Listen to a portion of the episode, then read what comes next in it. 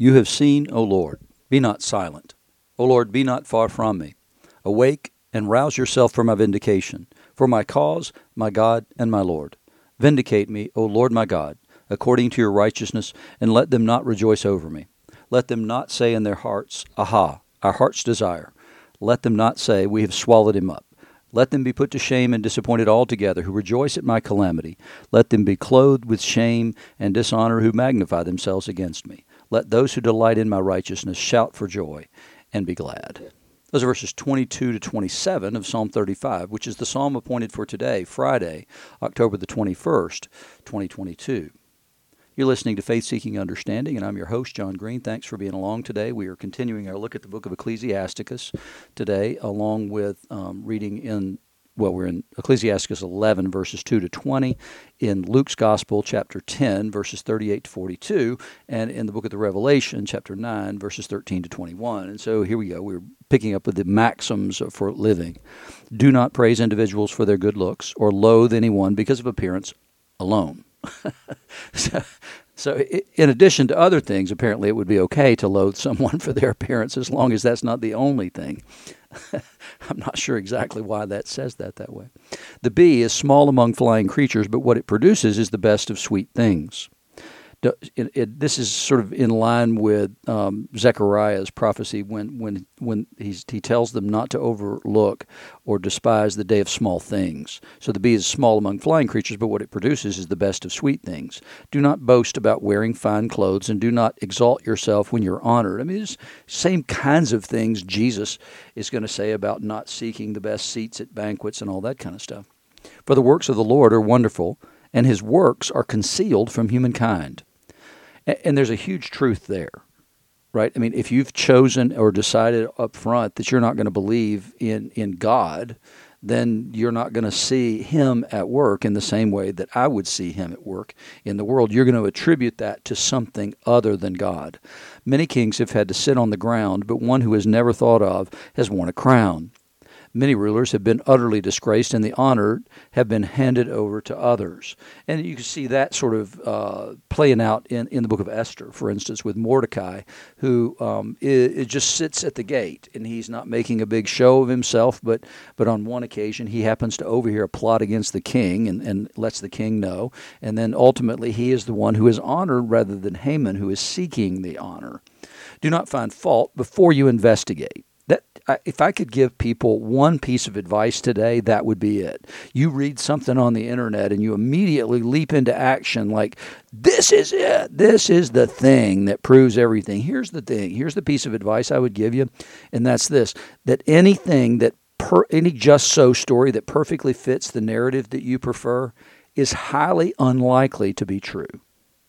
Just back off a little bit, wait, and then look at things. And, that's been the problem in much of society for the last at least 10 years. And that is is that that there's the, a story will, will appear and, and all judgment will be suspended. Nobody if it fits my narrative then it's absolutely true. Well there might be a reason that it perfectly fits your narrative and it's probably because somebody's attempting to manipulate truth so don't find fault before you investigate examine first and then criticize do not answer before you listen, and do not interrupt when another's speaking. Don't argue about a matter that doesn't concern you, and don't sit with sinners when they judge a case. Now, one of the things that, that we end up doing all the time is arguing about matters that don't concern us at all. Uh, it, we've, we've got to understand when we don't have to have an opinion about everything. And this is one of the things that, that when the Roe v. Wade thing was overturned, my brother works for a consulting firm. It's a business consulting firm. That's all they do, business consulting. They had clients who were upset with them because they didn't speak out on that matter. Well, that why? It, but but it's typical in our society today. Everybody has to have an opinion about everything all the time. My child, don't, and I have an opinion about that, but why does a business consulting firm have to have an opinion about that? I'm thrilled to death that it got overturned. My child, do not busy yourself with many matters. If you multiply activities, you will not be held blameless. And that's, this is what we're going to see. That's exactly what we're going to see in the gospel today. That Martha is busying herself with many matters, and the problem is she's not attending to the most important thing. if you pursue, you will not overtake, and by fleeing, you will not escape. There are those who work and struggle and hurry, but are so much more the want in more in want. There are others who are slow and need help, who lack strength and abound in poverty. But the eyes of the Lord look kindly upon them. He lifts them out of their lowly condition and raises their heads to the amazement of many. And, and it's absolutely the case that, that we are, need to keep our minds on the most important thing. And we need not judge others in a way that, that says, You're not doing all the things that I'm doing, therefore you don't deserve to be helped. Well, the Lord sees something different and helps those people. Good things and bad, life and death, poverty and wealth come from the Lord. Period. End of sentence. Literally. but it's absolutely end of sentence true. The Lord's gift remains with the devout, and his favor brings lasting success. One becomes rich through diligence and self denial, and the reward allotted to him is this when he says, I have found rest, and now I shall feast on my goods. He does not know how long it will be until he leaves them to others and dies. And, and that's exactly what Jesus says when he tells the parable of the man who's who had such an abundance of crop that he built built bigger barns and then said to his soul, "My soul can now be at rest because I have all these things." And Jesus says, "You fool, tomorrow your life will be demanded from you." It's exactly what that just said. And then you move from that thought into Ecclesiastes when it's left to others and he dies. And and the problem becomes in Ecclesiastes well, who's to know whether the person that comes after me is a fool or not? They didn't work for it, so they probably won't even appreciate what I've left behind. Stand by your agreement and attend to it and grow old in your work. In other words, be a man of your word, be a woman of your word. And continue to work all the days of your life.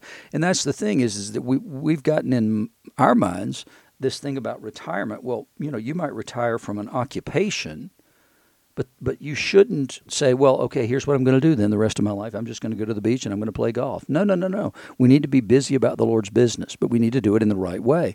And we need to continue to keep ourselves active. Study after study will show you that the key to a long life is staying active in, in every way. Not just physically, but also keep yourself mentally engaged. Be learning new things all the time. Don't sit still.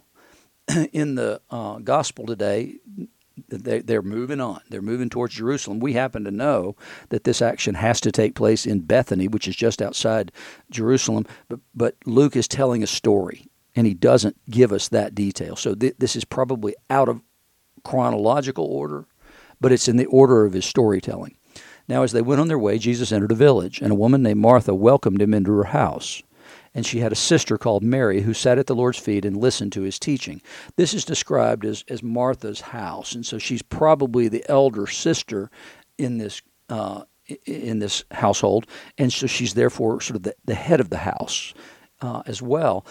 And then what we're told is is that so Mary is sitting at the Lord's feet listening to his teaching, and, and that's an unusual thing. Women women weren't students of a rabbi, but Mary is sitting at Jesus' feet as though she were a student and and that would not be it would be abnormal. Let's say that. I mean, Gamaliel and Hillel and and Shammai and those that they would not have had female students. That would not have been the case at all. It would only have been men. And so here Mary is taking her uh, seat at the feet of Jesus. And, and, it can sound a little presumptuous, and I wonder what the disciples actually thought, except for the fact that we know that there were others among this band. There, there were women who were part of the band. They were not treated as disciples per se, but we know that they were there and they would have listened to his teaching and they would have, would have, have drunk in the words of Jesus.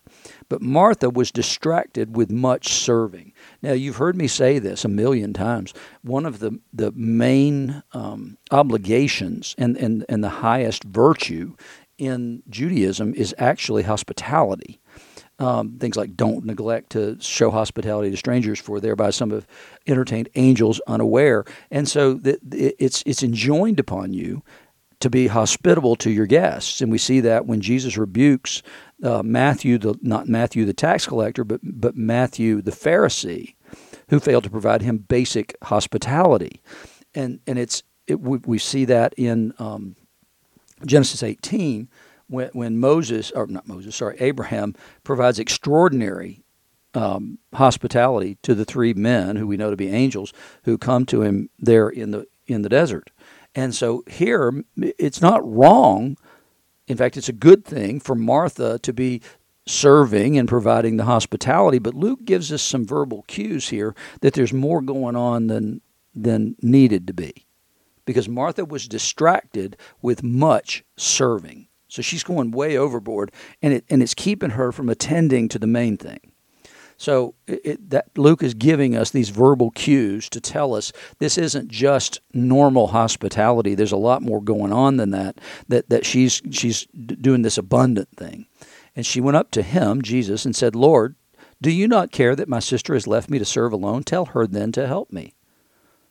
Well, if Mary was presumptuous in sitting at the feet of Jesus as though she were one of his students, listen to that again. Lord, do you not care that my sister has left me to serve alone? Tell her then to help me. Well, pretty presumptuous um, to say, Jesus, tell her to get up from your feet and come and help me. Because there's multiple things going on here. she's commanding Jesus, but not only that, she's she's actually sort of accusing him of not caring at all and that, and that he should know better than to let Mary sit there while she does all this work. You know, you, it's right before your eyes. And, and so Jesus answers Martha, Martha and the repetition of her name was intended to get her attention. But, uh, but not in a, a scolding kind of a way, but it was intended to make her stop. You know, she's distracted with much serving, and so he repeats her name twice in order to get her to really listen to him. Martha, Martha, you're anxious and troubled about many things. You have too much on your mind, too much on your plate, and you're the one putting them there. You don't have to do all the things that you do. One thing is necessary Mary has chosen the good portion, which will not be taken away from her. And so Jesus is not going to rebuke her for that. And so hospitality is one thing, but when it distracts you from attending to the main thing, then it's a problem. It's, it's any virtue is that way. When, when that becomes the, the main thing, when it's not the main thing, then, then we have a problem and and then what we get in the church then we, I've seen it a million times now sometimes it's a legitimate criticism in the church to say hey these people aren't doing anything and these people over here are doing everything but then the the problem becomes is is that sometimes people glory so much in their service that they begin then to become resentful of everyone else who's not doing what they do and, and sometimes they fail to even leave space for those other people to be involved at all but then they want to be recognized and raised up for their service when they're not even doing it with a joyful heart. They're doing it as an obligation, as though the world would come to a crashing end if they didn't do the service that they're doing. And they don't attend to then the teaching, the worship, and all that because they're distracted. I mean, I can remember here in, in Asheville one time, I, I'm preaching, and I can see that the person who's the head of the altar guild who who is mad during the service, and I can't figure out what's going on. And it's Christmas time, and at Christmas you have two options for the colors. So I would wear a white alb, the white garment, and then there would be a stole that went around my shoulders, and and then the um, the altar, the table, would be covered in a, a, a, cloth that was the same color as that stole. And there would be other hangings, decorations in the sanctuary. And those were all to be one color. Well, you know, so at the end of the service, that that's only critical because of what how this ends. So I came out of the service and went to this person and said, "What's wrong? What are you mad about?" I'm not mad.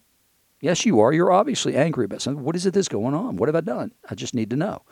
And she said, You know what you did? I said, I don't. I don't have any idea what I did. She said, You don't have to be passive aggressive. I said, Well, I'm not being passive aggressive if I don't have a clue what I've done. And she said, Well, if you wanted, and I don't remember which way it was, it, whether I was wearing a blue stole and and the hangings she had set out were purple, or the other way around. And but she fussed at me about that, and I said, I have one thing that I need to remind you of that's more important than any of that. She said, What's that? I said, I'm colorblind. I have no earthly idea whether I match at all. I'll wear whatever color you put out. You just put it out. But she was so distracted by something that didn't bother anybody else in the room except her that she was unable to worship that day. She probably didn't hear a single word that was said in the sermon, probably didn't engage in the worship at all. And certainly at the peace should have come to me at that point and told me what was going on so that at least she could have taken communion with a clear conscience. but that's what it means to get distracted with many things and fail to attend to the most important thing. In the Revelation passage, now we've gone through the first five trumpet judgments, and now comes the sixth. It, he blew his trumpet, the angel did, and I heard a voice from the four horns of the golden altar before God saying to the sixth angel who had the trumpet, Release the four angels who are bound at the great river Euphrates. And you have to believe that these are like fallen angels or something if, if, if they're bound at the Euphrates. And why are they bound at the Euphrates? Euphrates? We don't know the answer to these things. So the four angels who had been prepared for the hour, that they had been kept for this very time, this was their job, and they'd been waiting for this job, the day, the month, and the year were released to kill a third of mankind. What a horrible task that is. the number of mounted troops was twice 10,000 times 10,000. It's a huge number. I heard their number, John says. And this is how I saw the horses in my vision and those who rode them. They wore breastplates the color of fire and of sapphire and of sulfur. And the heads of the horses were like lions' heads, and fire and smoke and sulfur came out of their mouths. So, fire, smoke, and sulfur come out of the mouths of these horses. By these three plagues, the three plagues being fire, smoke, and sulfur, a third of mankind was killed by the fire and the smoke and the sulfur coming out of their mouths. For the power of the horses is in their mouths and in their tails, for their tails are like serpents with heads, and by means of them they wound. I mean, John's seeing some very, very strange things, and we don't have any good explanation for them. And like I said yesterday, people will say, oh, that's a helicopter. John's not familiar with a helicopter. And so to him, he's describing what this thing looked like because he didn't have a word like, well, helicopter.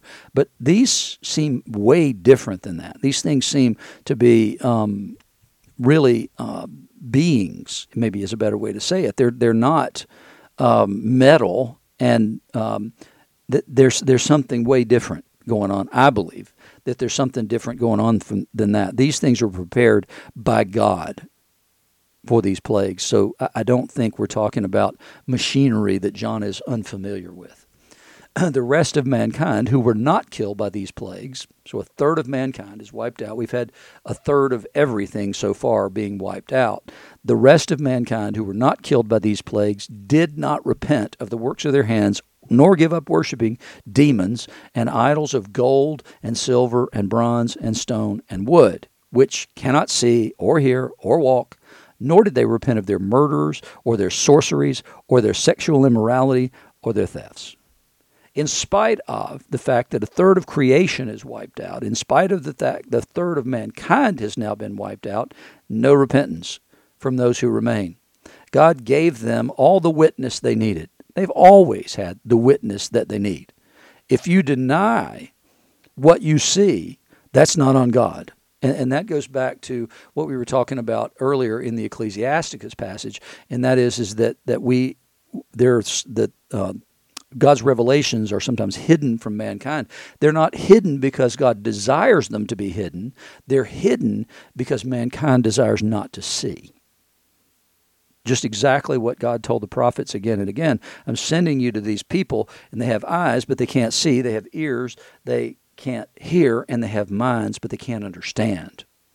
And that's the problem it, that, that we sometimes as Christians miss God's activity in the world because we're consumed and distracted by the things that we're doing, and we fail to attend to the most important thing. We fail to see God even there in these places, it's important for us to slow ourselves down, not allow ourselves to be distracted by all these things, in order that we can see God.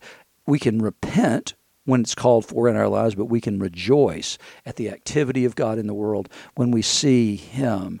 And we need to be able to worship and rejoice in those things. We can't allow ourselves to be distracted by too many things and too much busyness in order to miss God's activity in the world. It's the one thing we need to be better at because we need to be able to point the world to these things. The world needs to know we see these things, whether you deny them to be acts of God or not, is on you. But we're telling you the truth about these things. Christians need to be better about seeing and revealing God's activity in the world.